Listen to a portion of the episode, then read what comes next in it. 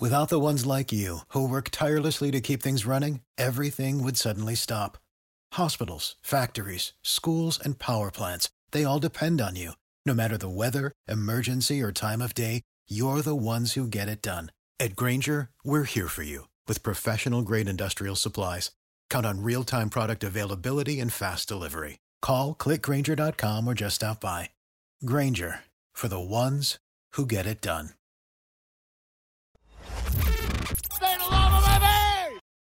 You're listening to From the Pink Seats podcast of the State of Louisville Podcast Network. Now, here's your hosts, Jacob Lane, Matt McGavin, and Vince LoCoco.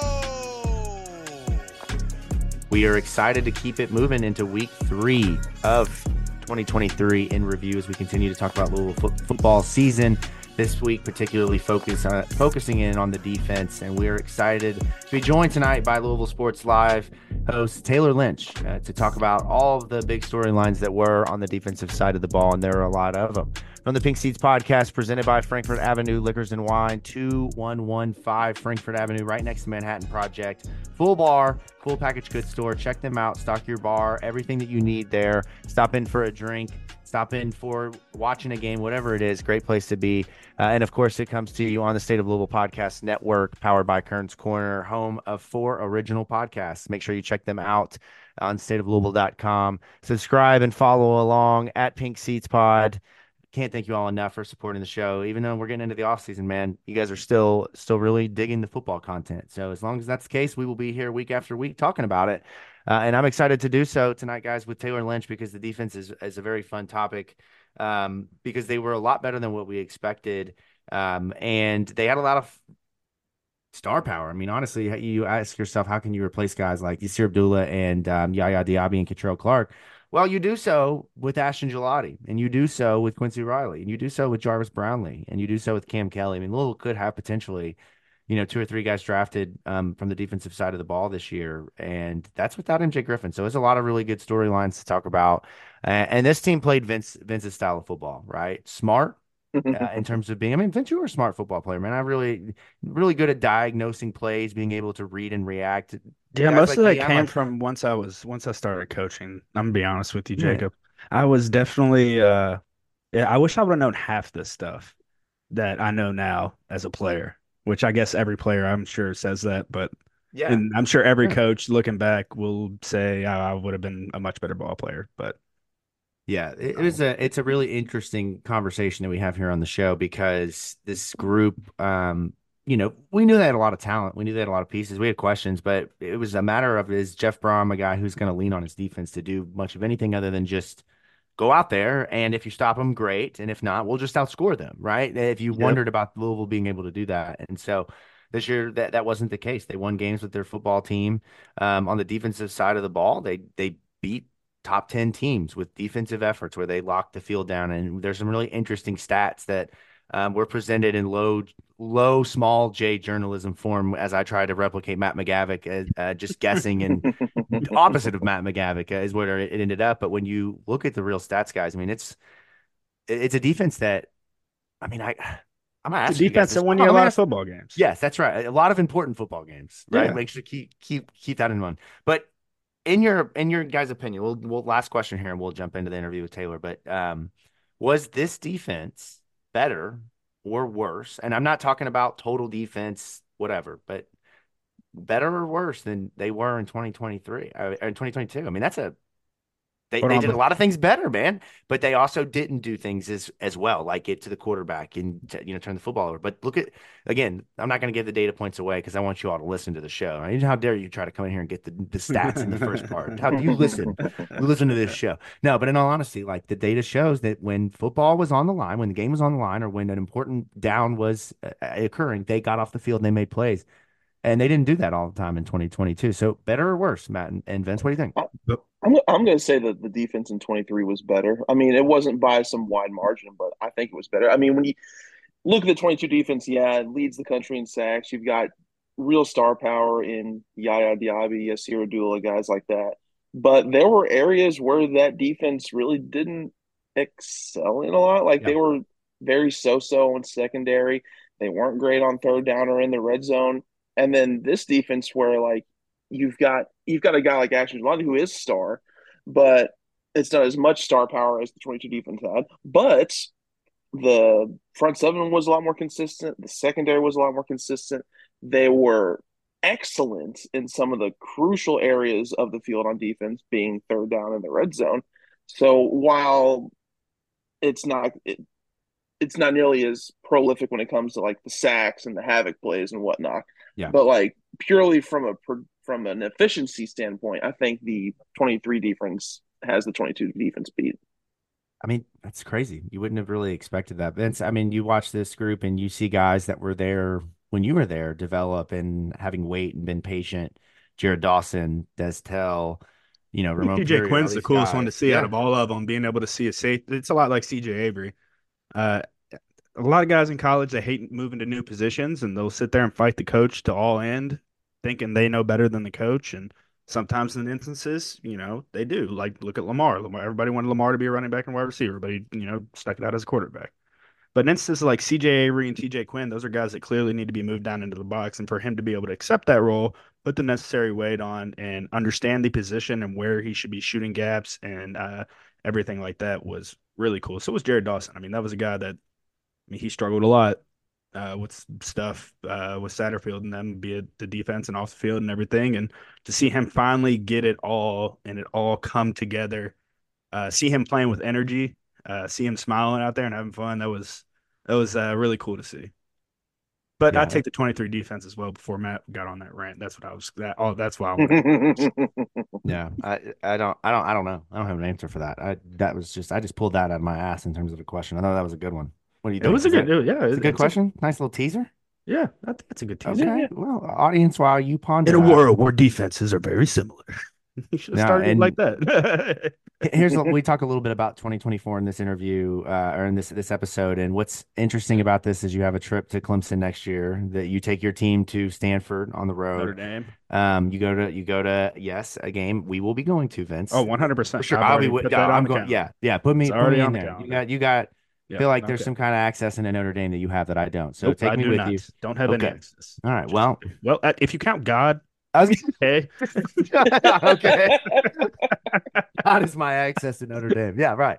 Uh, but uh, I mean, I am a baptized Catholic, so yeah. There you go, man. See, yeah. they you're not you're not uh burning the place down the second you step on campus. But uh, no, in, in all honesty, you you take this team on the road next year in some really challenging places in 2024, and you got to expect to have some expectations that we're talking about in this episode you got to take a defense that can win in Palo Alto. You got to have a defense that can win in Death Valley, that can win in in in Lexington. Like you go on the road this year, man. It's this is the year of being able to win on the road. I road hope this dogs. is the year. Yeah, the road dogs, road kill. Uh, there's a lot of different road puns that we can use here. Hopefully, they're not middle of the road. You Oh, wow, look at us. Who would have thought this podcast plays, right. plays on words? All right, our audience has got the finger hanging barely over the skip button. So let's go ahead. And no, they're We're sitting gonna... here 10 seconds, 10 seconds, 10 yeah, seconds. Yeah, just uh, Tayler Lynch is on here. Where is he at? Um, we're going to go ahead. We'll transition. Tayler Lynch will join the show, Louisville Sports Live, uh, and we'll talk about It's been a while. It's been almost two years since he's been on the show. And can I tell you this? I should have brought this up and asked why.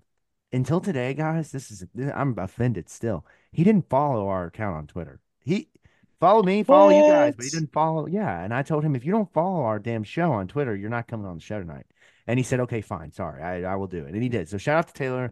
That's our guy. I love the. There's a lot of older guys that work in Louisville media that have been doing this for a while, but I love the group of young guys that are here doing their thing, like the Tayler Lynches, like Matt, like Jeff Lightsey, like that. To me, is really exciting. Uh, I'm I'm here for that, man. I really like the the group of young fellas out there that are, are representing Louisville media. So shout young out to Bucks are hungry. Yeah, that's right, man. We're not just pop, we're not just bloggers. We're not just podcasters, man. This is the new wave. This is it. We're here. We're the new era. All right, let's transition. Uh-huh. Tayler Lynch joins the show. New era of Louisville defense, and that's winning games with your defense on the other side. Stick around.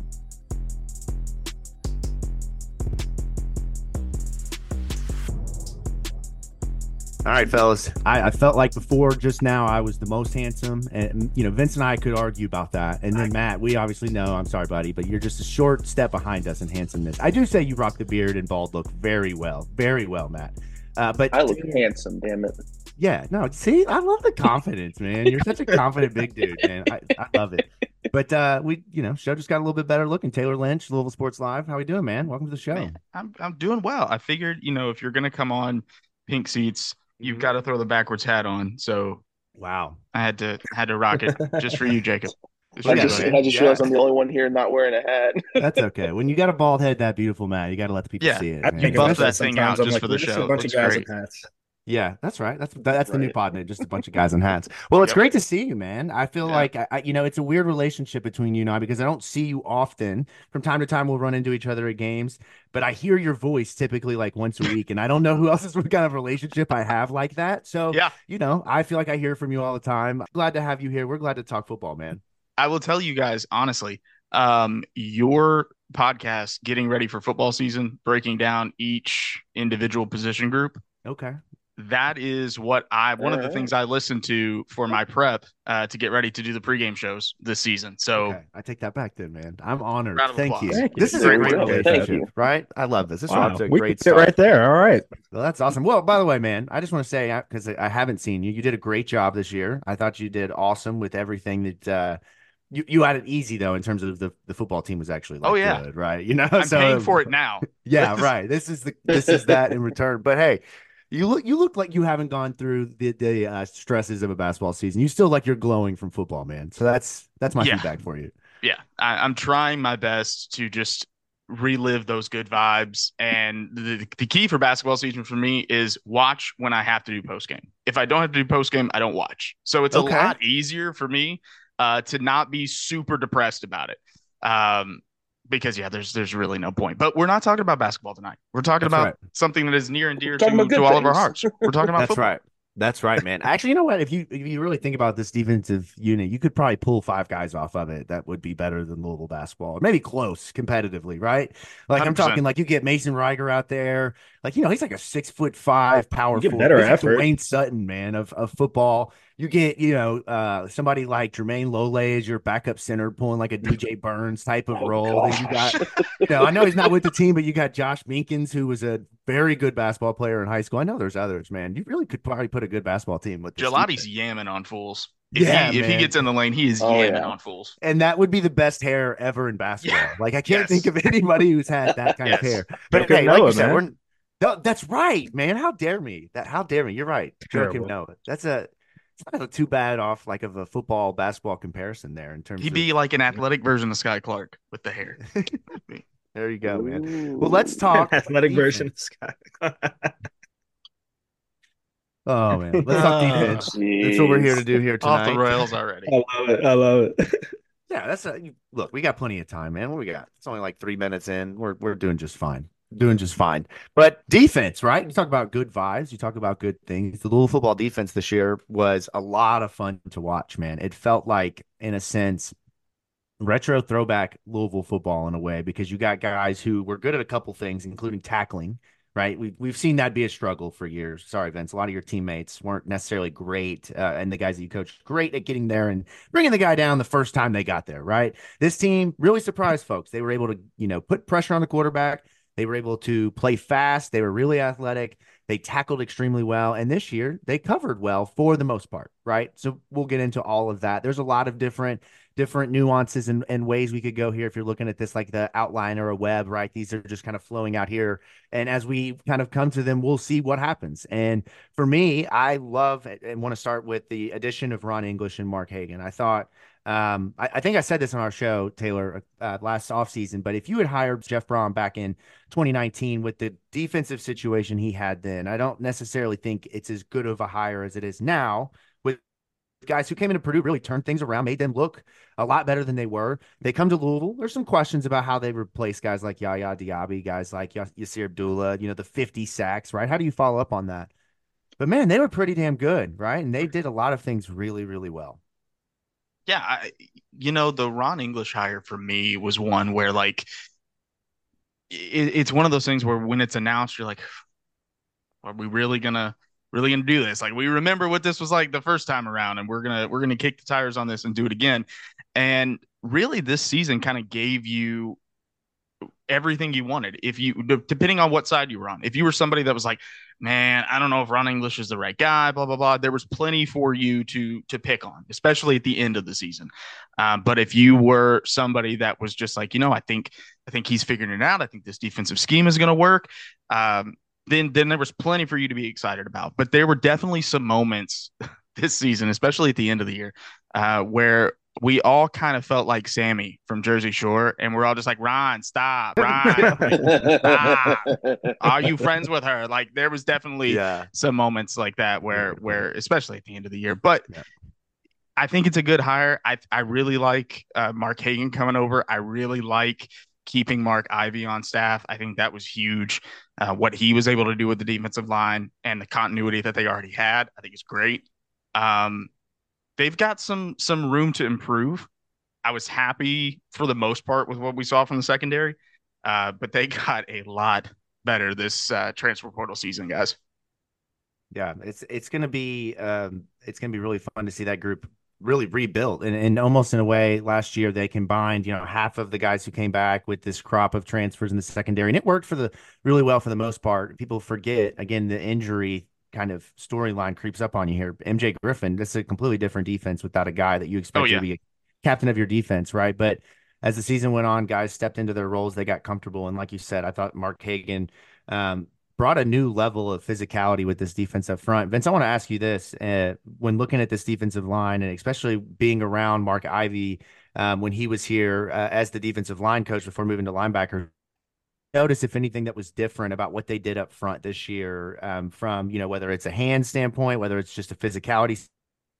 It felt like from interior, you know, out they got stronger. They they were good and in spurts over the three four years with Satterfield, but this year really that whole group, that whole front four became a problem, and any any down they could get after it.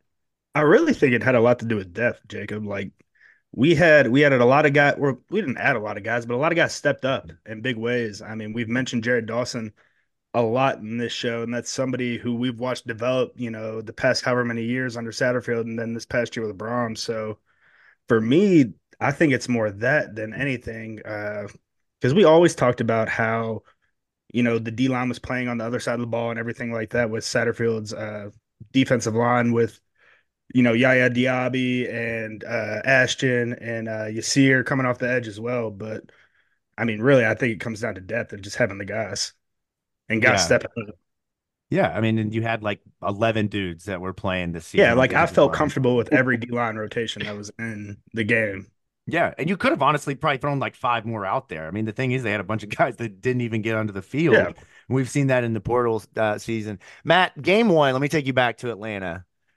39 34. They give up 34 points to Georgia Tech in week one. What is like, if you can re- rewind yourself and remember, like, just where they were then and how they came along like what did you see that changed and was it just getting more comfortable or did you see something schematically that as the year went on you know they obviously had the big shutouts and all of that like that they just played better or, or had you know a different kind of adjustments well i i remember um, coming away from that game i wasn't nearly as pessimistic as a lot of other people were.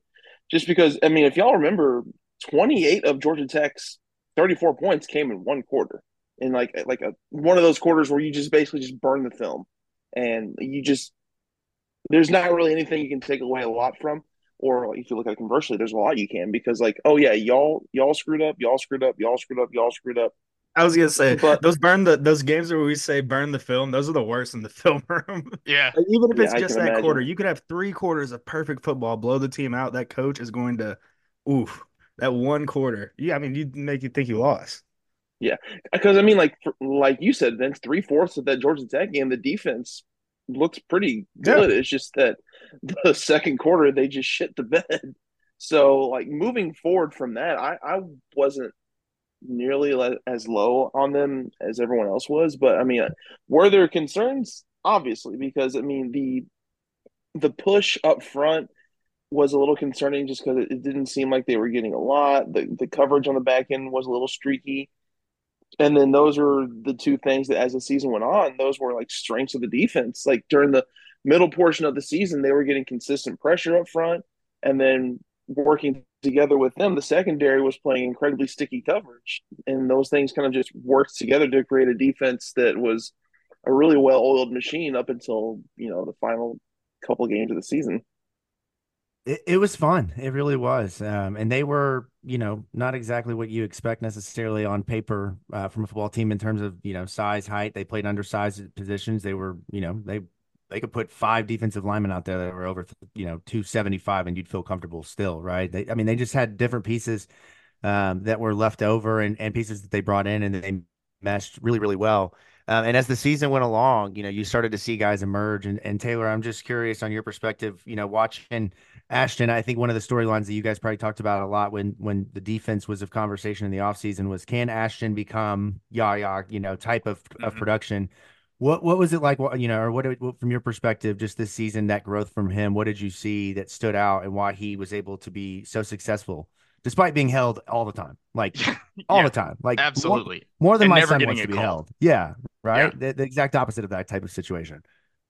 I think that we all kind of knew that this was possible for Ashton based on the way that he played the previous season. I think we we all kind of thought that he he had that in him that he could step into this role and kind of make this his defense and be the face of this defense and the defensive front. But it was can he do it? Can he put it together? How is this new staff going to come in and utilize him? Where are they going to want him to be at? You know, what what's his what are they going to try to tweak his technique? Is he going to try to do they going to try to do different things with him? But really, credit to the staff. I mean, they were like, Ashton, you're really good at this. Go do that go go wreak havoc on the opposition's backfield. Just you d- don't. It was almost like, and I know that this wasn't said, but it was almost like, don't worry so much about scheme. Just go put his ass on the ground. Like that's what we need you to do. Go hit him and hit him hard. Uh, and, and that's what he did. And and he absolutely balled out. I was shocked that he announced that he was coming back. I thought for sure that he was to go test the draft waters uh, and probably be a third round guy or late second round guy. Um, but now he's got an opportunity to come back. And I think part of the issue with the defense in those last three games of the season was teams kind of started figuring out what Louisville was going to do defensively. And you went up against three teams at the end of the year. And if you want to count the bowl game too, that were better suited to kind of scheme against what Louisville wanted to do defensively, especially on that defensive line and getting pressure.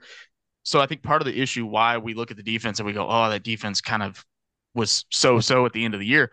They weren't getting a pass rush at all in those last yeah. three games. And no. when you're not getting a pass rush, your secondary can only stick with their man for so long. And that's why people are looking at the secondary going, God, what happened? What happened in that USC game? Well, they got no pressure in the USC game whatsoever. And that quarterback had all day long. He looked like Joe Montana back there in the pocket. He had all day to drop dimes uh, to the to the speedy athletic wide receivers that USC has. So I think what they did in the transfer portal, bringing Tyler Baron in here from Tennessee, having him kind of be what I hope is going to be the yin to the yang uh, for Ashton to have somebody else that can that can rush with him so that not everybody's keying on him anymore because that's what happened at the end of the year. Everybody was keying on Ashton Gillotte and and Mason Reiger came in and gave you some good minutes and and was able to get some pressure, but it wasn't consistent enough. Everybody knew you got to you got to block Gillotte, you got to double team Gillotte.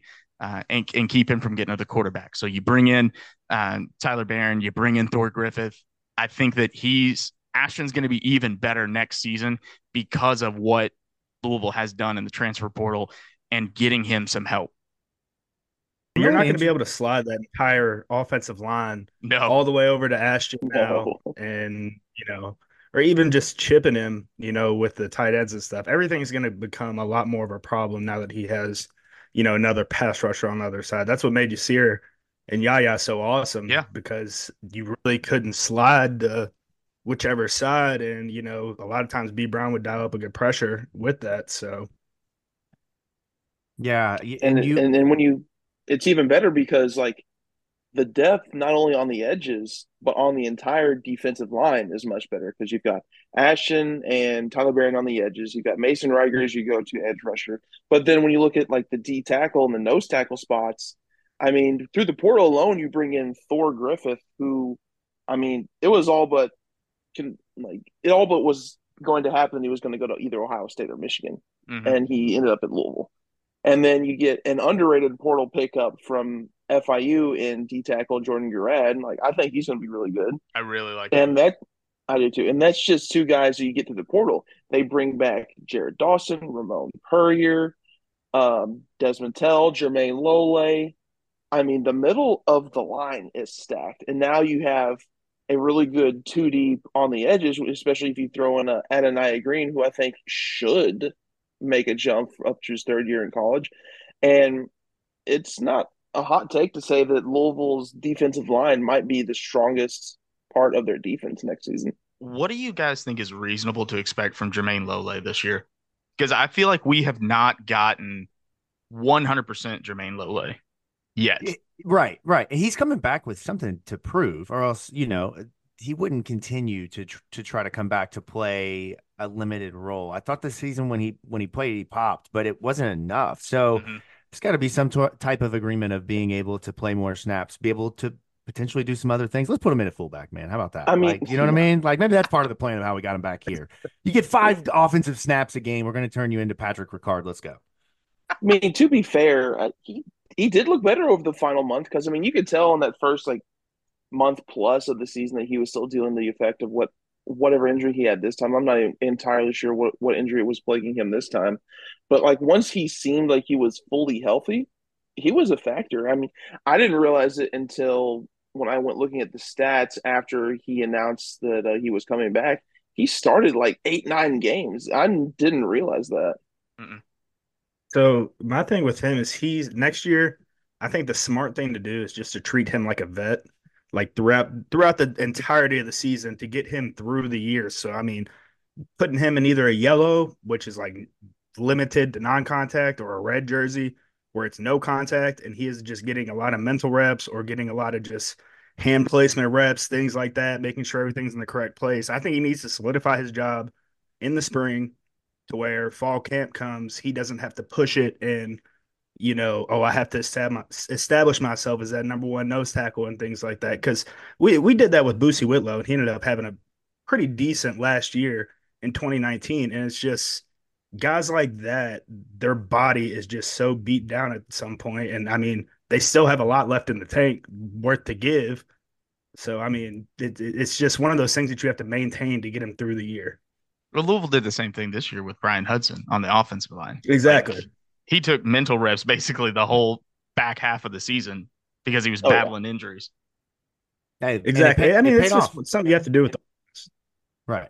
Right. You gotta get the you gotta get the guys to Saturday, right? That's just that's how it that reality of the the sport. That's what it is. Um and and it'll be interesting to see the, how all these pieces up front come together because you know, I could have again mentioned four, five, six more names of guys that should be, you know, in line to see some playing time and be competitive in that in that group. And there's all these guys coming back. It's just it's insane at what they have at their disposal, how they can utilize them. And as your, you know, front four goes, then your linebackers in this situation or in this scheme start to emerge into their roles. And I think that's one of the big pieces of what made this defense so good at the beginning of the season was the play of TJ Quinn and Jalen Alderman, which we're talking about Keith Brown, we're talking about Stanquan Clark, we're talking about those guys, you know, likely stepping into key starting roles and and TJ Quinman, both guys from the Satterfield staff step in and they play really, really well. Matt, in your mind, what was it? You know, was it scheme fit? Was it, you know, just the, the right place, right time? What was it that allowed them to emerge into? I mean, they're damn good players, man. I mean, look, those guys were two of the, the top three leading tacklers on your football team, um, and not until late did they struggle whatsoever. I, I think it was more so the scheme fit because the linebackers in the Bryan Brown defense operate in a completely different way than the linebackers in the Ron English defense. Because I mean, the linebackers in the Bryan Brown defense, I mean, they were your playmakers. They were the ones getting sacks, getting TFLs, making the big impact havoc plays. Whereas the defensive line was just kind of, you know, eating up blocks just to kind of set for gaps for the linebackers to go through and make the plays. In the Ron English defense, um, it's pretty much the opposite. The defensive linemen are the ones that make plays and rely on winning one-on-one battles to get in the backfield or get after the ball carrier and the linebackers are kind of the read and react type. And I think that allowed um, both TJ Quinn and Jalen Alderman to kind of settle in and not have to be thrown straight into the fire. Like, hey, we're going to rely on you heavily um, on this defense, especially at a position group where the perceived notion heading into the year was this was not the strongest position on the defense. So I think with especially with TJ Quinn and he's he's he's a really good run stopper. He plays really well against the run. So he I think that more so suits the kind of read and react scheme that he that uh, Ron English has for the linebacking core, and Jaylin Alderman to an extent too, because I mean we saw his potential uh, as a was it a true freshman in 21 when he had that pick six against UCF and played some yeah. games. Yeah, he was. Yeah, yeah, yep.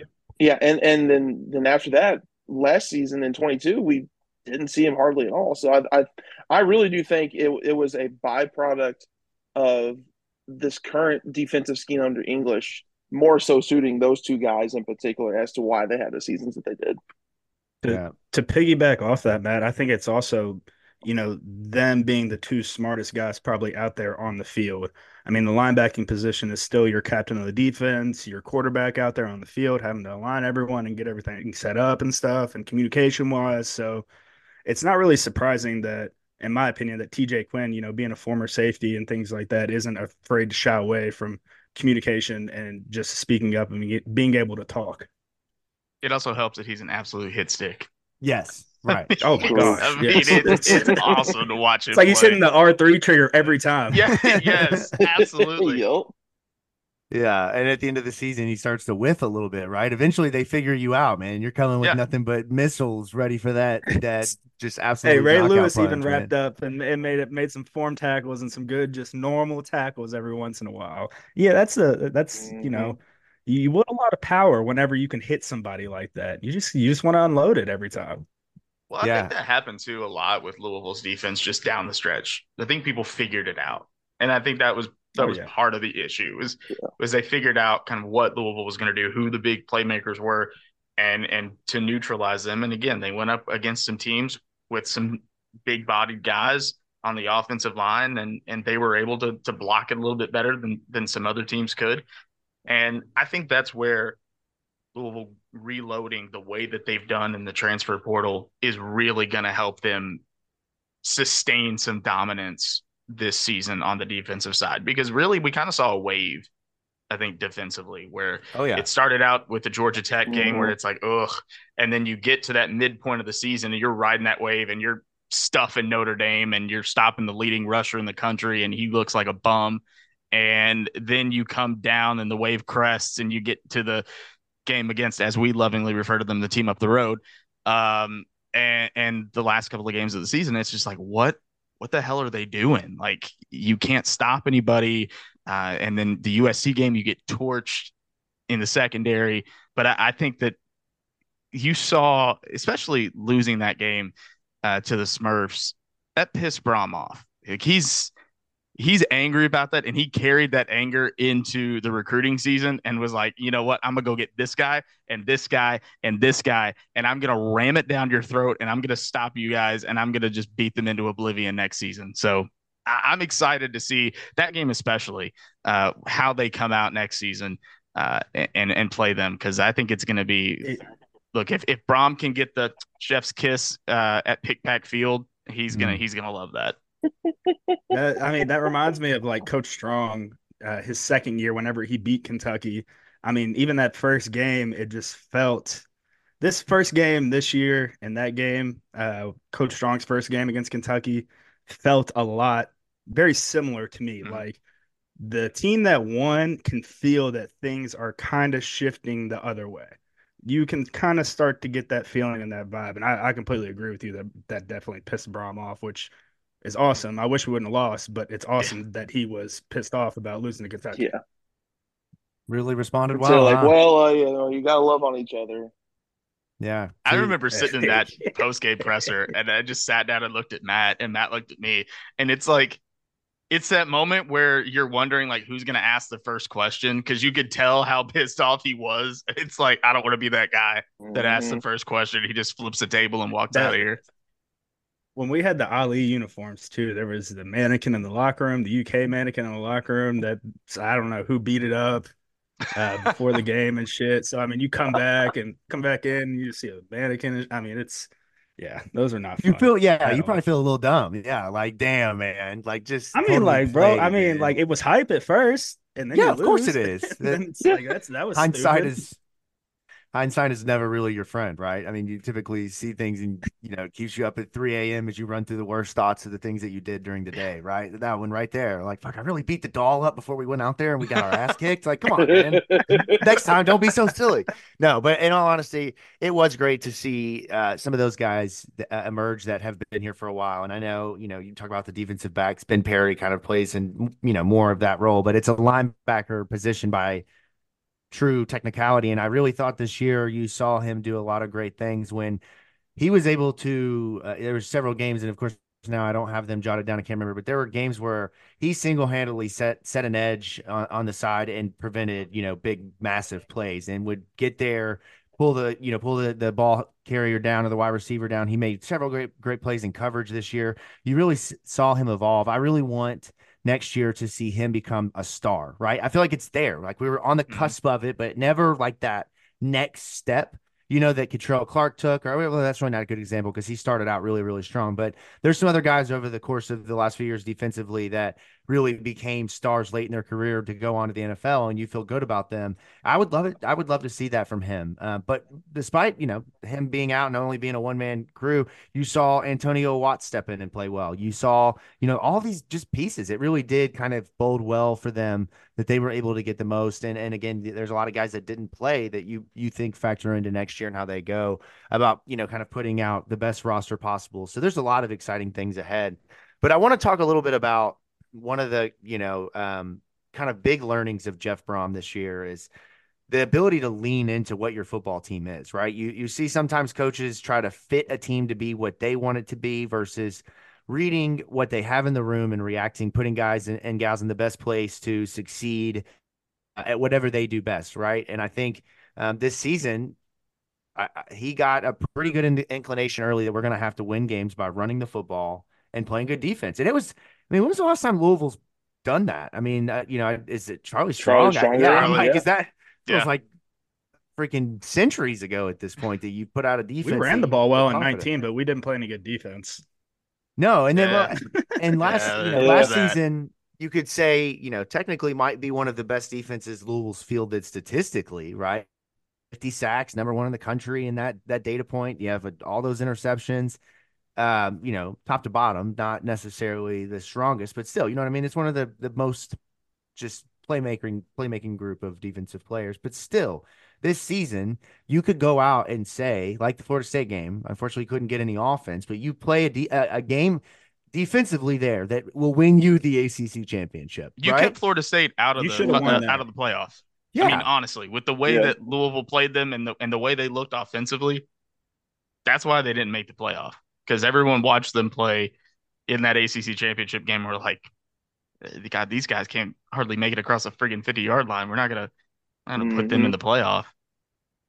and, I mean, it, it felt that game in particular. I felt good up until the last. Obviously, like we are playing shitty on offense, but Yeah. at any moment up until the last drive, it was like this. This could be it. And we could hit a deep ball pop right here, and it, the whole thing could swing in the other direct other direction just because of how the defense is playing. And then we come back all happy, ACC champions, and talking about oh the defense is all blah blah. blah. But Yeah, you know, here we are. that game God, pissed me off. I think more than Yeah. any other game this season. I mean, just.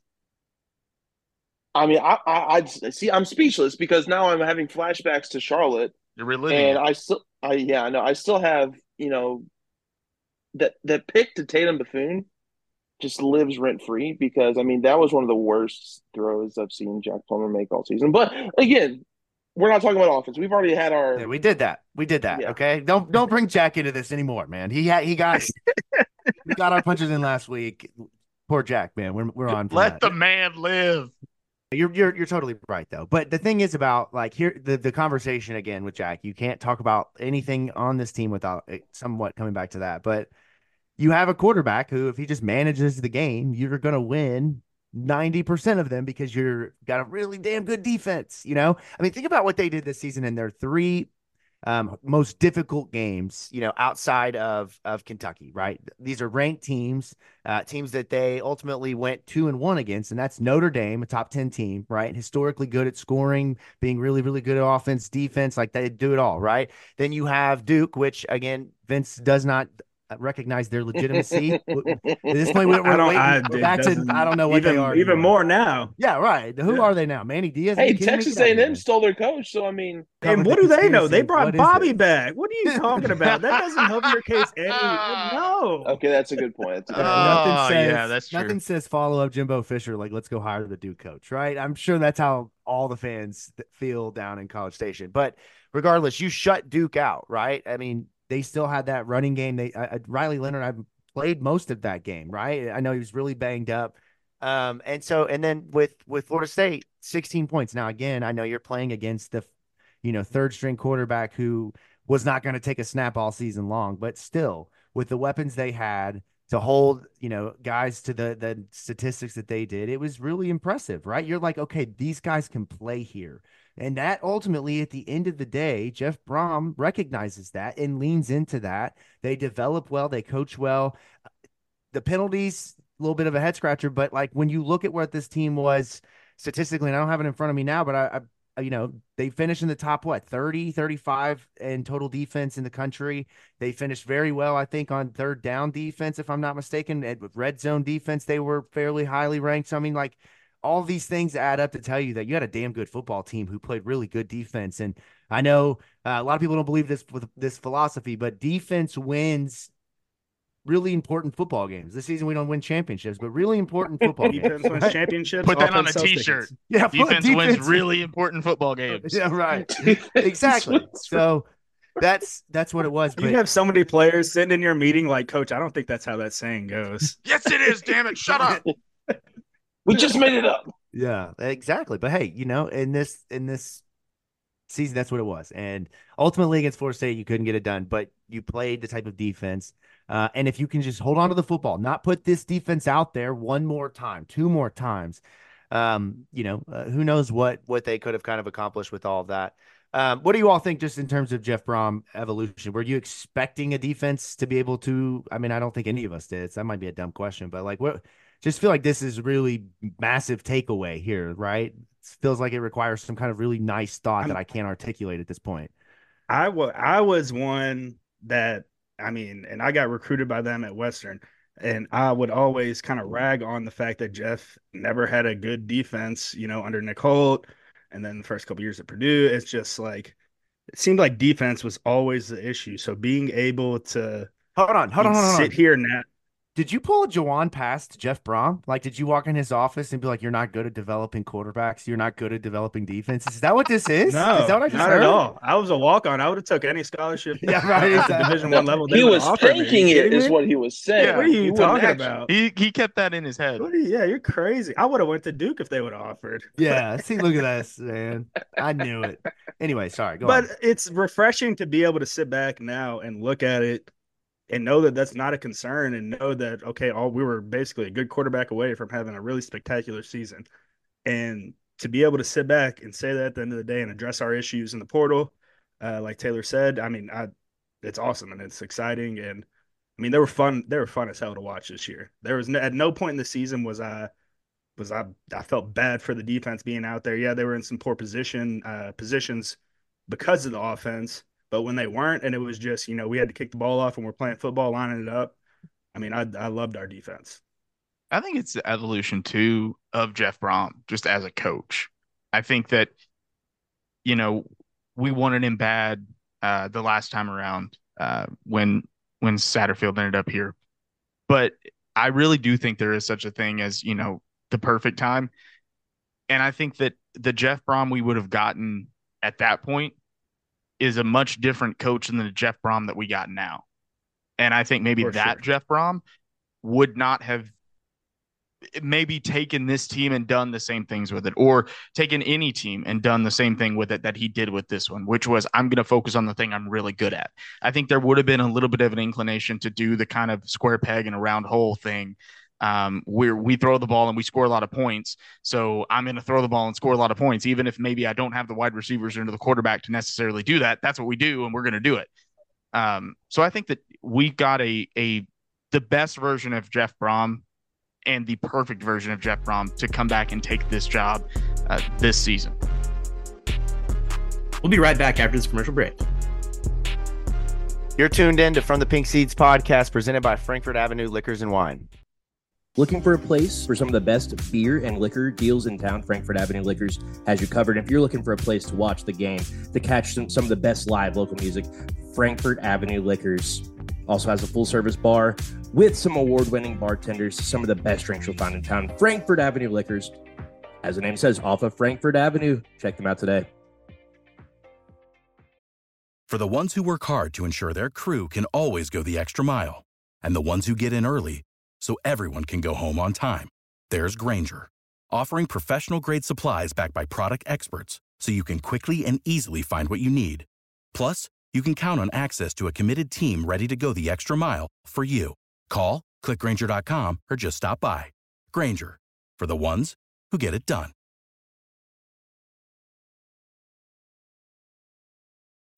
When you need mealtime inspiration, it's worth shopping Kroger, where you'll find over 30,000 mouthwatering choices that excite your inner foodie. And no matter what tasty choice you make, you'll enjoy our everyday low prices, plus extra ways to save, like digital coupons worth over $600 each week. You can also save up to $1 off per gallon at the pump with fuel points. More savings and more inspiring flavors make shopping Kroger worth it every time. Kroger, fresh for everyone. Fuel restrictions apply.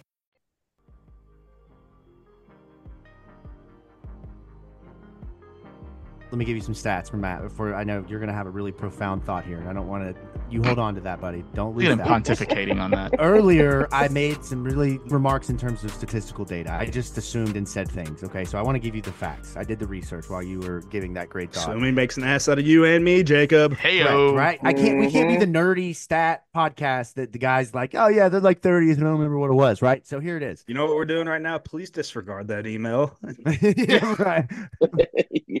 So red zone defense. Louisville finishes first in the country. Okay, that's a that's a that's a much that's a far cry from what I said of top twenty or whatever it was. They were that's that's a really impressive statistic when you talk about being able to stop teams when it matters, right? So you go to that other data point that is third down percentage, and you say, okay, that's really good. First, and what did they do third down? Just tenth in the country, right? I mean, that's that's a team right there. That those two points alone pretty much indicate that you have a team that, that you can rely on and count on in big moments, right? You can get off the field and you can prevent them from scoring points, uh, at least limiting whether it's three, seven to three, right? I thought that this year that was a really nice touch. The penalties were frustrating. Now they got called for a lot of bad pass interferences this year. I mean, it, it was, I could think of like five games where I'm like, you got to be kidding me. No chance. No way is that a pass interference, right? And then you I'll have pay somebody to get some holds. Yeah, here for it, man. yeah, yeah. I, you know, talk about penalties, man. That's what. Uh, and then total defense Louisville's twentieth. So, uh, excuse me, twenty first. So you're talking about all around very, really, really, really good defense, higher um, performance than when it, like I said, we could have ever expected.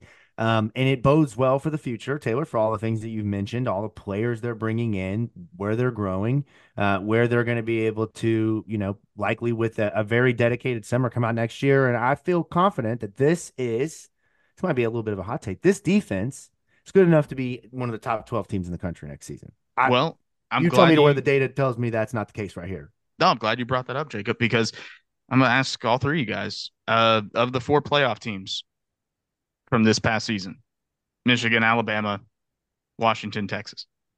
How many of those four finished above Louisville in total defense? Now, don't cheat, Jacob, because I know you looked. So, I no, I didn't. I didn't. I just got an email, so sorry about that. I didn't mean for my for the equipment to be dinging here, but I did not. Like I know. promise. I know Michigan did. Yep. Washington, I don't think did. Texas. They don't play defense in Pac-12. yeah. Well, now they're in the Big Ten, so you know. Texas, I'm going to say yeah. no. Alabama, I'm going to say yes. So it was Michigan and Alabama, and Texas was a few spots behind Louisville, and Washington was completely Uh, I had to go to the other page of the NCAA Oh, stats to find Page- Washington. Page two, they, were, page three. they were like 83rd, I think, in total defense this season. So that puts it into perspective for you right there of where Louisville was in relation to some of these elite teams. Like what Vince said earlier, they were a quarterback away from really having a special season. That hurts, man. It's still like, uh, yeah, we've talked about this now for this the third Mhm. episode, really kind of putting the bow on it here. And it's just, it's still, you know, it's still fresh. Um, but it was a fun style of football on both sides of the ball, right? Even this year, we talked about this a little bit with Keith Yeah. Wynn in episode one. I mean, I think you even saw some, some, I don't want to know, you, uh, you know, there's that saying you can't teach an old dog new tricks, but with Ron English and Mark Hagen's defense, like you saw things that they didn't do necessarily a lot at Purdue. You know, they didn't blitz five, six guys a ton, right? They really didn't. They weren't known for bringing extra pressure. This year, at times, they did so to a fault. Like we saw several times this season, late in the year, I feel like they would rush six and just weren't getting there, and and either.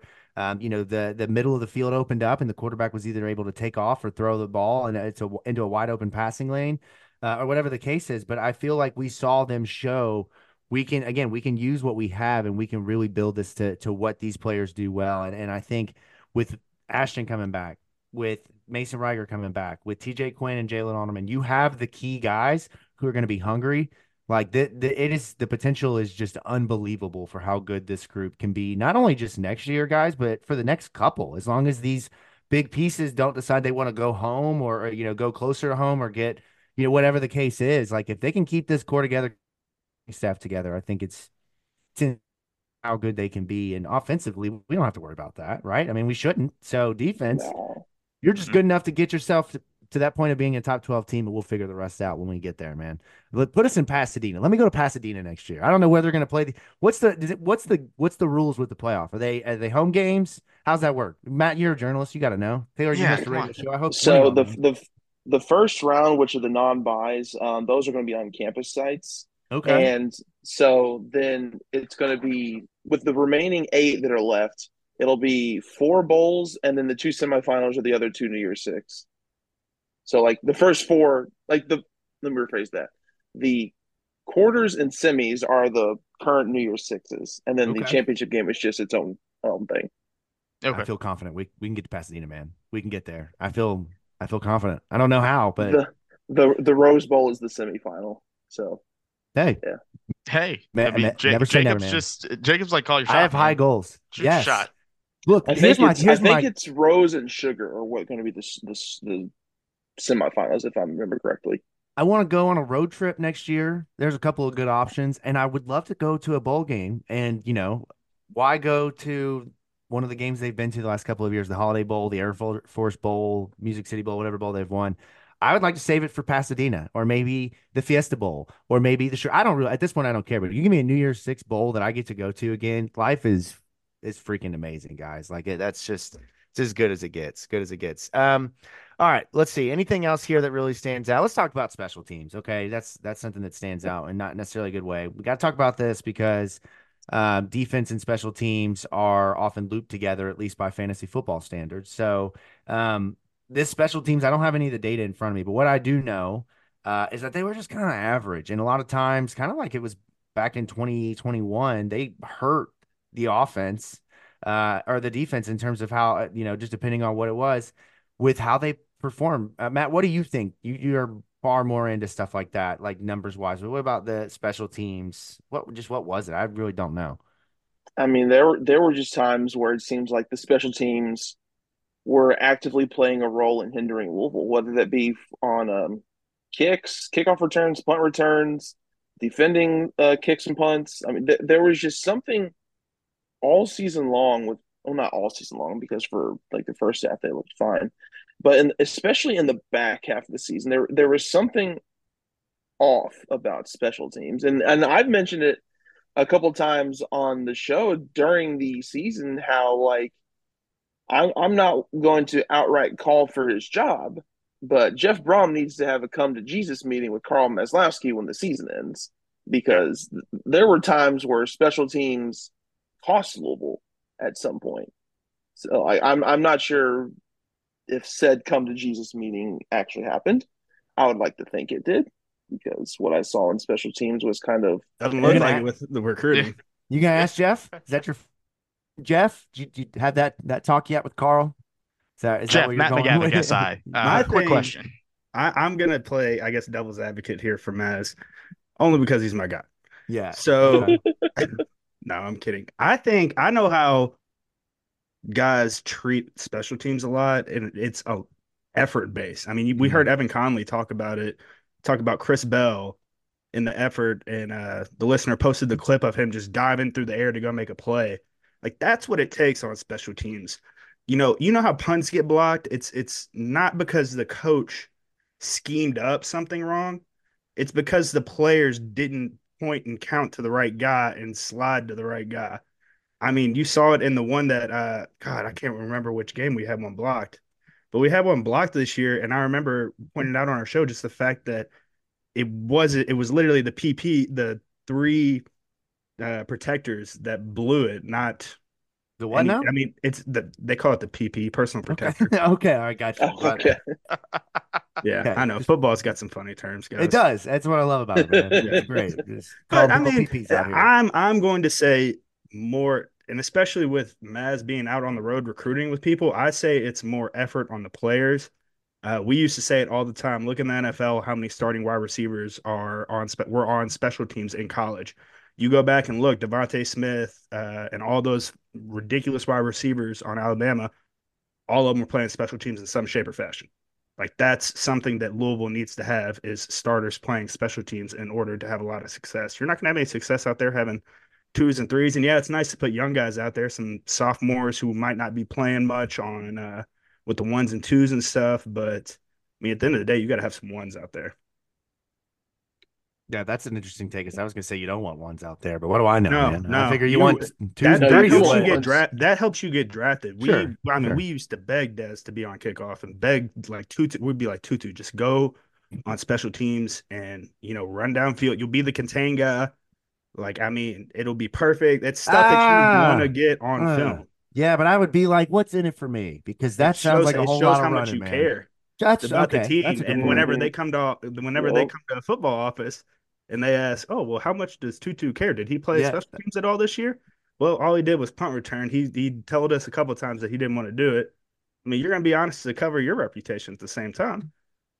That's a good point. That's solid football points, man. So that's analysis I can never provide because no one's ever asked me to play special teams. They have asked about my effort, but not with Now- running down the field. now- man. That's a lot of work Now for a I little hate I hated special teams. Like I Yeah, that's awful. me I as would a too. player, as a player, I hate special teams. But Mhm. you know, me putting the coach hat on, I'm like, special teams matters a lot. I would love to have my ones out there on Mhm. specs. I, yeah, but I will say though, like what would be fun for me playing special teams is trying to run and get the football before it goes into the end zone because it's almost like you know, like playing twenty one and you're trying to get a tip, like just the most ridiculous way you can save the ball from going into the end zone. That would be one hundred percent what I spent all of my effort doing. I used to And you love, see guys do that though; they enjoy that, right? That's that's the fun part for them. I used to love uh, punt return in high school because I mean, back when football was football, you could crack back people, and I mean that would be prime. Yeah, Listen to you would- Vince with the back in Bro, my I- day. I know, but- when and you- football Back in was my football. This We poor played with kid, leather helmets.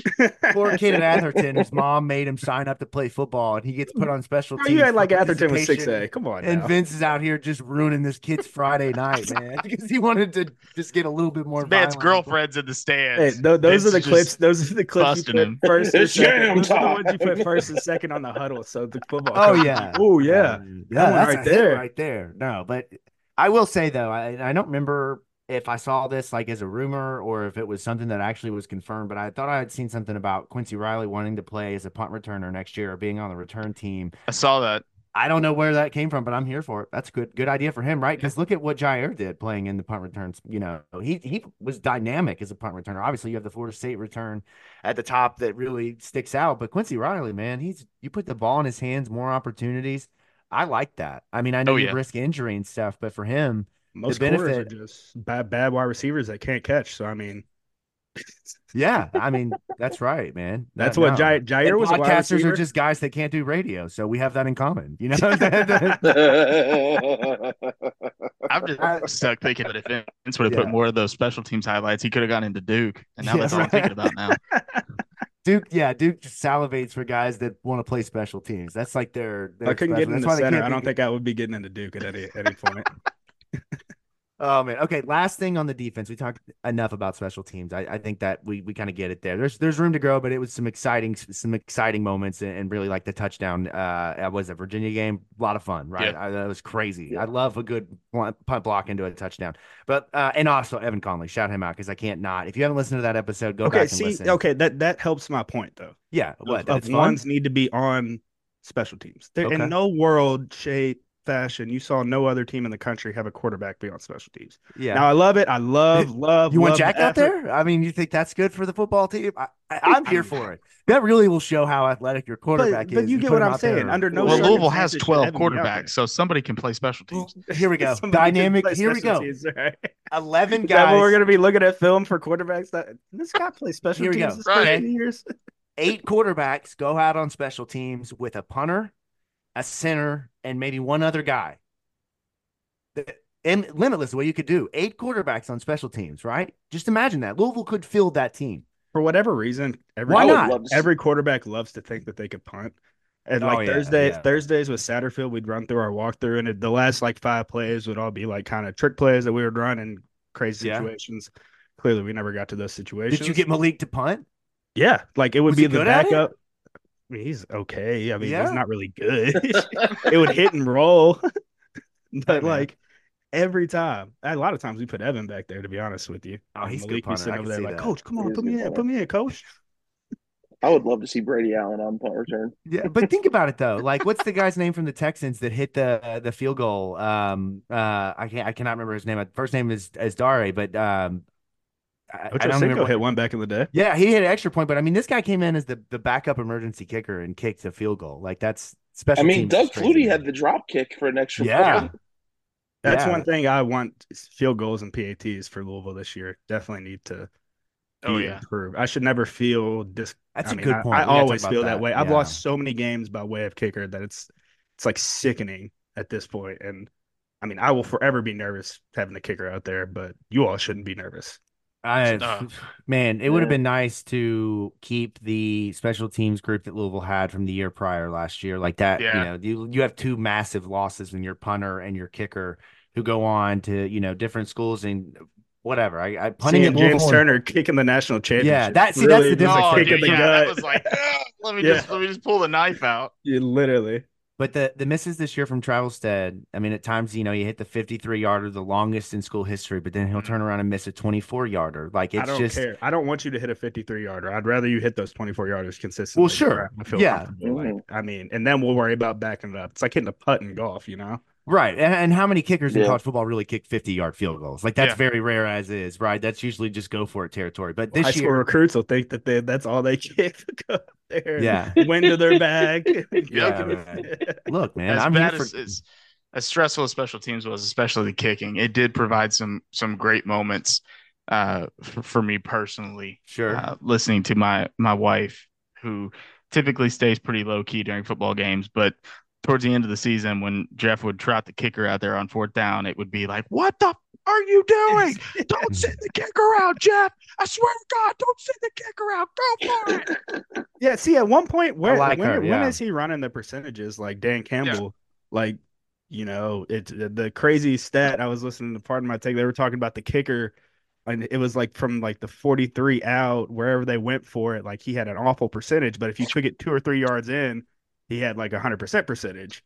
I'm like, man, I wonder if Jeff ever ran those and been like, "Ah, I should probably just go ahead and go for it. Just My odds for it. here are better. All right, last thing on the defense is the secondary, uh, and then we'll move on to Matt's stats and kind of walk through each of these groups. Actually, we can kind of start here with the secondary. Let's just do that, uh, just like we did last week with the offensive line. We've got some great data from one Matt McGavic here that we're going to run through each week. Matt gives us the Matt stats. No, it's not personal stats. That's what we asked for, but he never brings them. I want to know who Matt's best friend was when he was eight. Like, I just that's stuff I want to know, but Matt doesn't care to bring that info to the show. So instead, we get really good football data. Um, and when you look at the secondary, I obviously I know you're going to have Quincy Riley, who's going to just boom, bop. Like the charts are going to be, you know, him in the far right, uh, top corner. Like he's great at everything.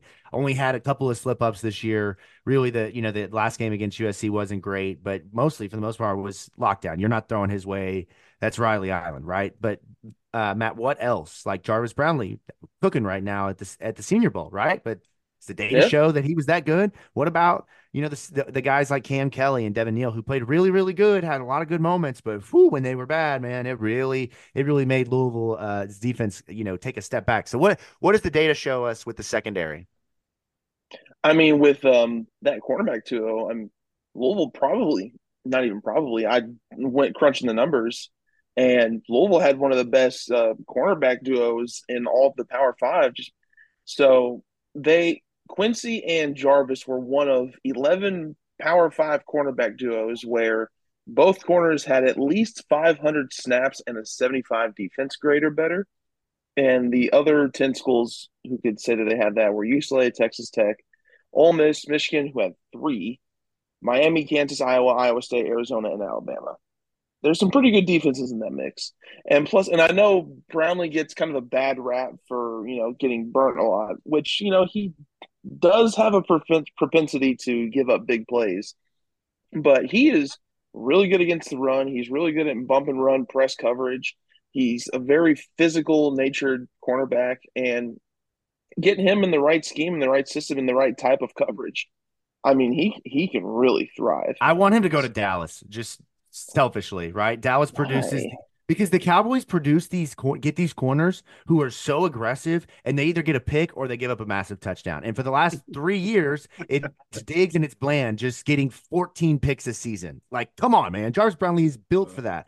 When know. you get 14 picks, then nobody cares that you got burnt 40 times. Freaking Sauce Gardner, Sauce Gardner was loving on him today on Twitter a couple times. So, I mean, might get a little sign of approval for right there from the Jets, and he could be a Jet paired over on the other side of that.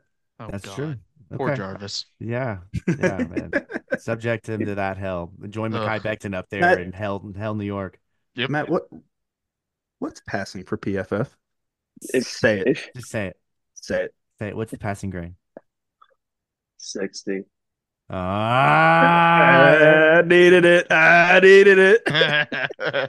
oh, I hate, I hate both of you. I mean, you can't. What if they didn't listen to the last episode and they don't know 60% is passing? Right, Matt. They're they like, oh, I'm just tuning in. Okay. As, Look, I went to per, high school with Matt. He does really believe 60% episode, is passing.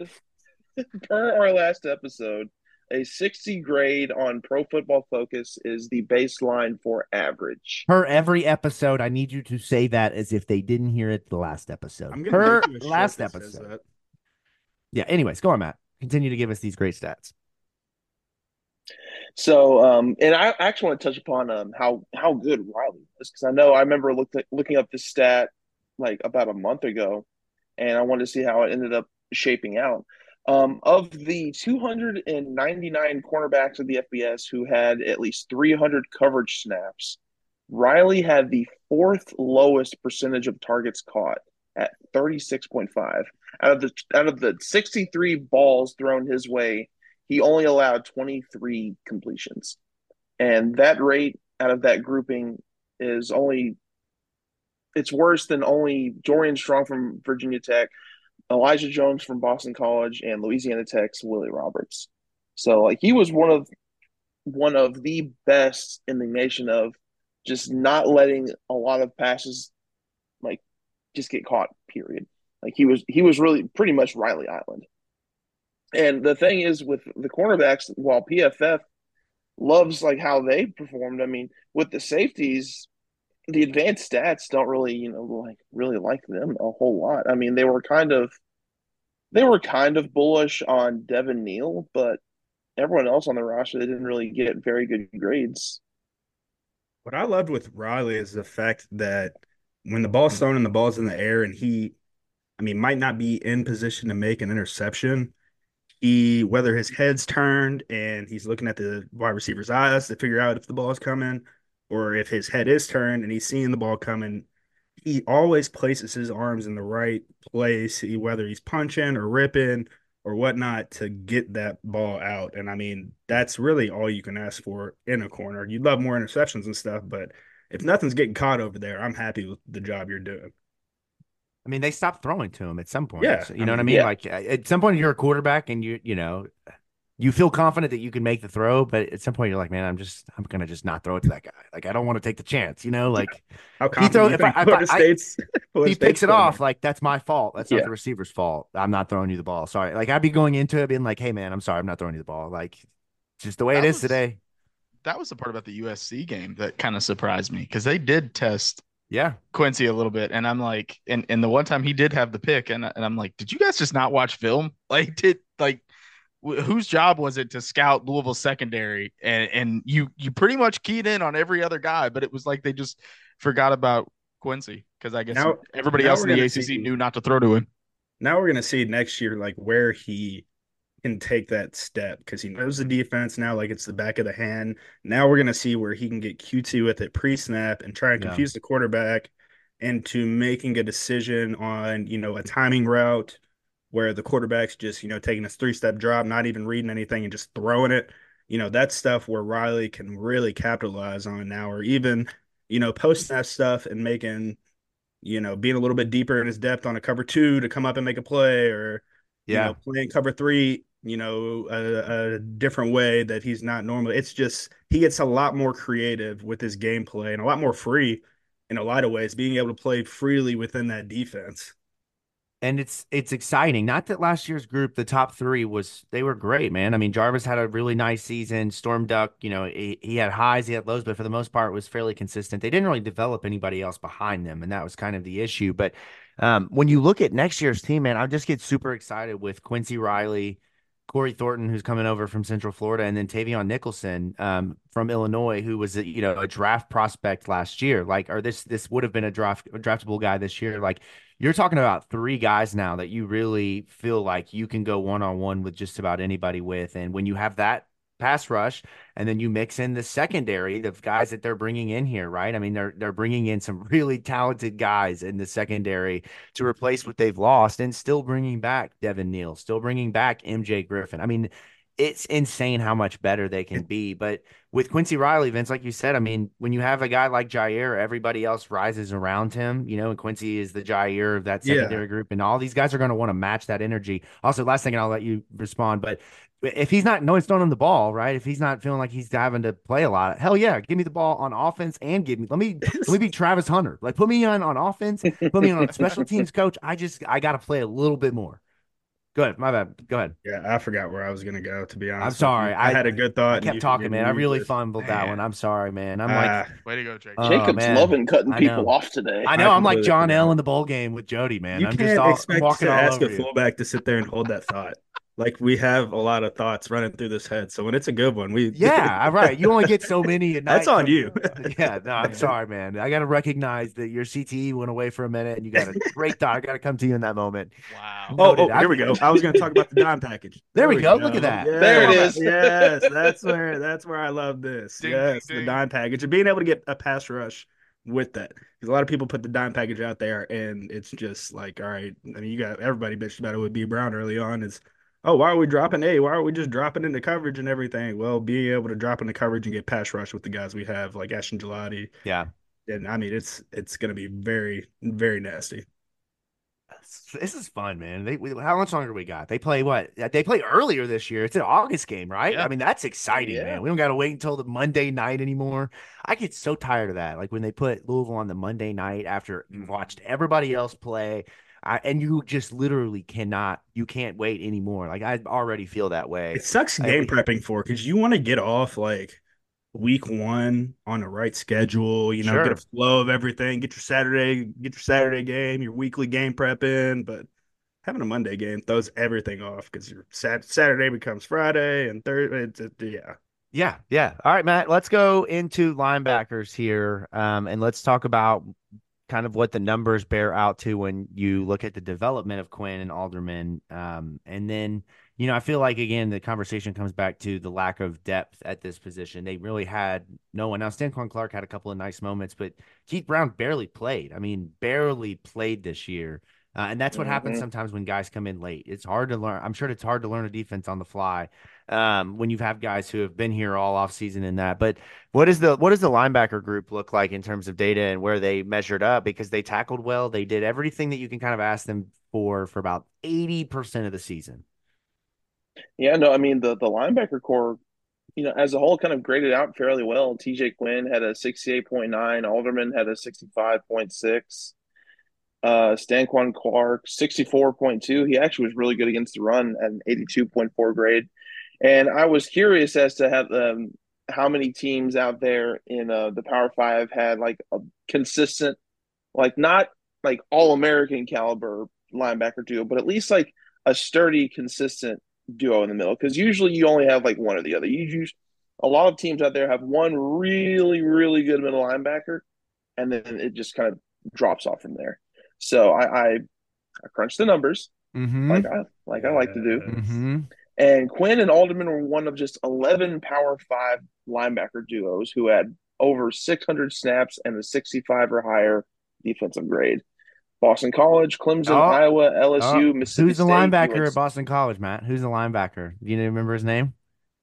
DePalma. Vinny DePalma. Vinny DePalma. I don't know why I turned that into Arnold Schwarzenegger. That went from Italian yeah, that, to yeah, Austrian real quick. Like, I, don't, I don't know what just happened there, man. All right, sorry, go on. I got to cut everybody off tonight. That's yeah, yeah. I was very saying no. You cut That's me off there, but you cut me off towards the end of the sentence, so it's not worth repeating the whole thing. So. No, I think it is. Oh my god! So they were one of. so anyway, what I was going to say was, um, oh no, sorry. Go ahead, Matt. So the only other uh, Power Five schools out there who also had a linebacker duo that have 65 grade or higher defensively. Boston College, Clemson, Iowa, LSU, Mississippi State, UNC, Northwestern, Oklahoma State, who had three, and Rutgers. So while it was very oh, how, how do I want to say this? It was common for a lot of schools to have one really good linebacker. It wasn't super common for them to have two really good, consistent linebackers. So it, that's it's a testament to how well Quinn and Alderman kind of performed at a position where we really didn't think too highly of heading into the season. It felt like it's nice to have that, Matt. I mean, this year it feels like every year go even going back. Last time we had it was what like James Burgess and uh what Keith Kelsey, where it was just Probably, two yeah. stud linebackers back there. I mean, Stacy Thomas was good, uh, but I mean was never James Burgess by any means. Uh, but uh, I mean, being able to have that is just it makes the D line be able to play so so much more freely, shooting gaps and things like that. Knowing your your back level, you know, all they have to do is scrape or shed a block, and you know they're right there. It's it's awesome. I love linebackers. That's yeah. why they usually make good fullbacks. Yeah, yeah. I say you're my first, my first interaction with Bobby. Coach, Coach, where's the fullback room? Fullback. You're playing linebacker. Fuck over there. And you just and true linebacker form like okay, all right, all right, whatever. Waddle on over there, man. Like uh, this is what they said it's supposed what to. What am I gonna say? No. yeah, right. just wanted you to play fast. Yeah. yes. Man. All right, Matt. Defensive line. Let's bring it home here. This was the uh, group that had, I think, you know, the, obviously real star power with Ashton developed into that face of the defense. You know, that everybody was talking about him when you talk about Louisville. He was always the player to watch. He was you know, always grading is one of the top pressures. There was a picture a week of him being held by five guys and still being Hercules and breaking through. Um, what does the what do the numbers say? Because I would hope that they say that he's an NFL player and Louisville's going to be really fucking good next year. Like that's is that what the numbers say when you crunched them? Oh, it certainly did. I mean, okay, good. So that was the perfect Ash- response. I can't with y'all tonight. Poor Matt, man. Poor Matt. No, that was perfect. This I'm is the whole point of Matt stats. I'm man. gonna this get you so a damn fun. shirt, Matt, that says that. Oh I crunched God. the numbers. I crunched the numbers. Yes, absolutely. Or 60 is average on PFF. That's what it's going to say on the front, and then and then it's going to have I crunch the numbers on the back. Yeah, I crunch the numbers. 60 is average.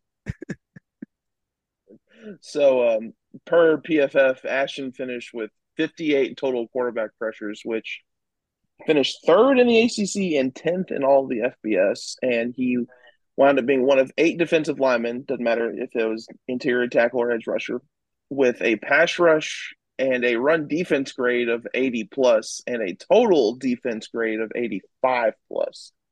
And some of the other eight off uh, defensive linemen were guys like T'Vondre Sweat down at Texas, who at one point was seriously in consideration for like being a Heisman finalist, and Jack Sawyer, who is probably who probably could have been at the minimum a day two pick in the NFL draft for Ohio State, but he's coming back. And then Laiatu Latu for UCLA, who he was probably the best defensive lineman in all of college football, and he Ashton Gillotte is in the mix with him. So like e- even some like just basic stats like sacks and TFLs say that tell the whole story. I mean, advanced analytics also tell the whole story. I mean, Ashton Gillotte is very good at football. Hashtag analysis, I know, but that's what they that's what they pay you for to make the big J right there, man. I yeah, love that. That's an article. Absolutely. Go write that. So it, it and it also begs the question. Okay, a lot of these these guys who decide to come back, they hear, of course, you know, NIL gets involved too. Let's not act like it doesn't. But I mean, there were there were things that these NFL scouts saw in his game that they're like, you know what, we like this, but it could be this, or this could be improved, or this this mm-hmm. needs a little bit better. And I'm curious as to how much the final game of the season, or at least, you know, the defense is kind of, I don't want to say collapse full blown, but it certainly didn't look as good as they did in the last few games. I want to know like how much that kind of played it, that, that kind of played well, into a role as to like him maybe not hearing like what he wanted to from NFL draft scouts and and whatnot. I was one of the ones on this show saying that Ashton should not go to the NFL draft this year, that he needed one more year to come back to Louisville. And I think that's because he needs to specialize in something. You know, you need to be like what Ashton is shooting for, being this edge pass rusher and stuff. It's got to be a little bit more, little bit. You have to win your one on one battles, regardless if you're getting held or not. That can't be a question. You can never get stuck. You got to be in the quarterback's grill in his face. And I mean, it just it needed to be a, you need a little bit more, in my opinion. I just need a little bit more substance out of Ashton, just a little bit uh, a, yeah. more. Cons- and it's only one year too of him giving us this production and stuff. Yeah, so and you got to think he missed what four games each of the last two seasons, or, or yeah. somewhere in there. So I mean, he hasn't even played a full year until this past year. Like, so look at like right. T.J. Yeah. Watt and T.J. Watt and guys like that. Like those, like you're almost guaranteeing a sack per game with these guys. Where you're like, oh, like TJ Watt or Bosa or one of those guys, they're gonna get one. I mean, that's how we need to be looking with Ashton. Not, oh, he'll probably get three quarterback hurries and maybe a half a sack. Yeah, like I, quarterback hurries aren't gonna get you drafted. No sacks, TFLs, those that will get you drafted. He's got to be a specialist next year, and I think he's going to be able to because he's going to have some help. Yeah. Oh, Didn't, for sure. Yeah, one hundred percent. You got to have somebody on that other side to be able to bring some juice with it. Yeah, it's gonna be fun to watch him. Um, and and what I would imagine would be a final season. I know in college football you can play like eight years and just I mean, keep going. If he wants to come back yeah, no, year, we'll give him this state of yeah, Louisville sure. rate on NIL, and I mean, yeah, we'll up nice. Yeah, man. Yeah, well, uh, right now currently ducking a steak dinner. Uh, no, I'm kidding. I'm totally, I'm totally kidding. I'm totally kidding. You'll be like, this guy can't even get. No, uh, but uh, shout out to Ashton, and we can finally do this the, the crowning of our Sack King um, in 2023. What a season, man. I mean, really was when you got to step into the shoes that he had to step into, right? Yaya is in conversation. I know he didn't end up in the the, the final group, but as defensive rookie of the year is what a third, fourth round pick. I mean, mm-hmm. you got to step into Yasir Abdullah's role. Like that's big shoes to fill uh, 11 and a half sacks. I mean, that's that is nothing to sneeze at, man. He had a great mm-hmm. year. And honestly, it should have been 14, 15, 16 in, in, reality. So next season, even if he doesn't get to that level, there's ways to show he's improved. Uh, and I'm excited for that, man. So shout out I'm to our sack king see winner. Him drop back in coverage, too. I wonder if they want to see something like that. Like, oh, can Ashton... See, I think he'll just be a straight edge rusher because, I mean, when, when you look at like edge versus Leo in the Ron English defense. I mean, Tyler Baron's probably more so for that Leo spot since he kind of did play a little bit of true outside backer at Tennessee. Whereas Ash is just a straight edge rusher. Like no, I'm not gonna... saying like switching positions. I'm saying just have him drop back either into hook curl or even just dropping him back into the flats and sending a linebacker or a corner or somebody off that off that him dropping adding somebody on type deal. I wonder if that's what they want to see. I mean, it's hard for me when you put the numbers out there, Jacob. It's like I say I want more, but it's like that's a good year. That's a really good year. And yeah. but I mean, you I want mean, he more. was a, he was an All American. Yeah, I mean, what more can How you say to an All American? I'm here for it. I love Matt's it, man. Crunch the numbers. It's a good Matt problem. Crunch the numbers. Yes, Matt stats always a thrill, man. Just need it, need more of it, and it's uh, a great kind of place to stop here when you look at the defense. I mean, the numbers show they were they were fantastic, but I I bet if you zoomed into uh, Matt, you better watch your arms, man. Oh, he's gonna bite you. Look at him, man. He's oh no, just a yawn. Okay, all right. I got worried for a second. He was gonna bite you. Um, the listeners are gonna be so confused. They will be. Matt Matt's friends there, and he might bite him. Is what I'm. Yeah, no. Uh, but in all reality, this defense was a lot of a lot of fun to watch, and there's a lot of room for growth. And just slightly better next year makes this team uh really really dangerous uh so yeah that's and, it that's... see i'm good with even if they come back and do exactly what they did this past year this season and i'm expecting us to obviously improve on offense. I'm sitting over here like shit that's a shoe in for acc championship and you know 12 team playoff. 12 team playoff yeah. Yeah, oh, yeah. i mean that, yeah they, they, changes everything just, they just, just stay here or improve. Stay here or improve. We we should not see any anything regress in my opinion with this defense. No not at all. They just need to be more consistent and play that's the word more complementary football. I mm. mean because i mean it doesn't matter how much pressure you get in the in the backfield. I mean if the secondary isn't covering i mean the quarterback's going to find somebody and it doesn't matter how good the secondary is covering if the back if the front seven's not getting pressure he's going to find someone eventually. So like louisville's defense was at its best like against duke against virginia tech against notre dame even when it was playing complementary football. The the front seven was excelling at stuff at stuffing the run and getting the backfield and the secondary on the back end was doing very well at making sure receivers didn't get open, or if they were, if they had like windows, they weren't they weren't giving up a lot of yardage after the catch or things of that nature. That is what Louisville's defense looked like at its best, and if they can play like that at a more consistent level, they can absolutely get back to the ACC championship game and maybe even get into the first twelve team playoff. Yes, sir. Sign me up. Where do I sign? That's I'll how you close right the book on. That's number. how you close oh, the book on the defense, right That's there. That's damn right, man. That's right. Well, that'll do it for tonight's episode. Thank you all so much for tuning in. Tayler, man, this has been a real pleasure. Thank you for dropping in and blessing us with your football expertise. Uh, it's always great getting to chat with you, man. Thank you. Keep, Anytime, doing, keep doing a great job, fella. Uh, fella. I don't know. What am I, 45 year old man? Young fella, you're doing a good job over there. Whippersnapper, keep you're doing, so good. Keep keep doing what you're doing. like I should. Listen to that fella break down them sports. Mm. All right, that'll do it from the Pink Seats podcast. We'll catch you later.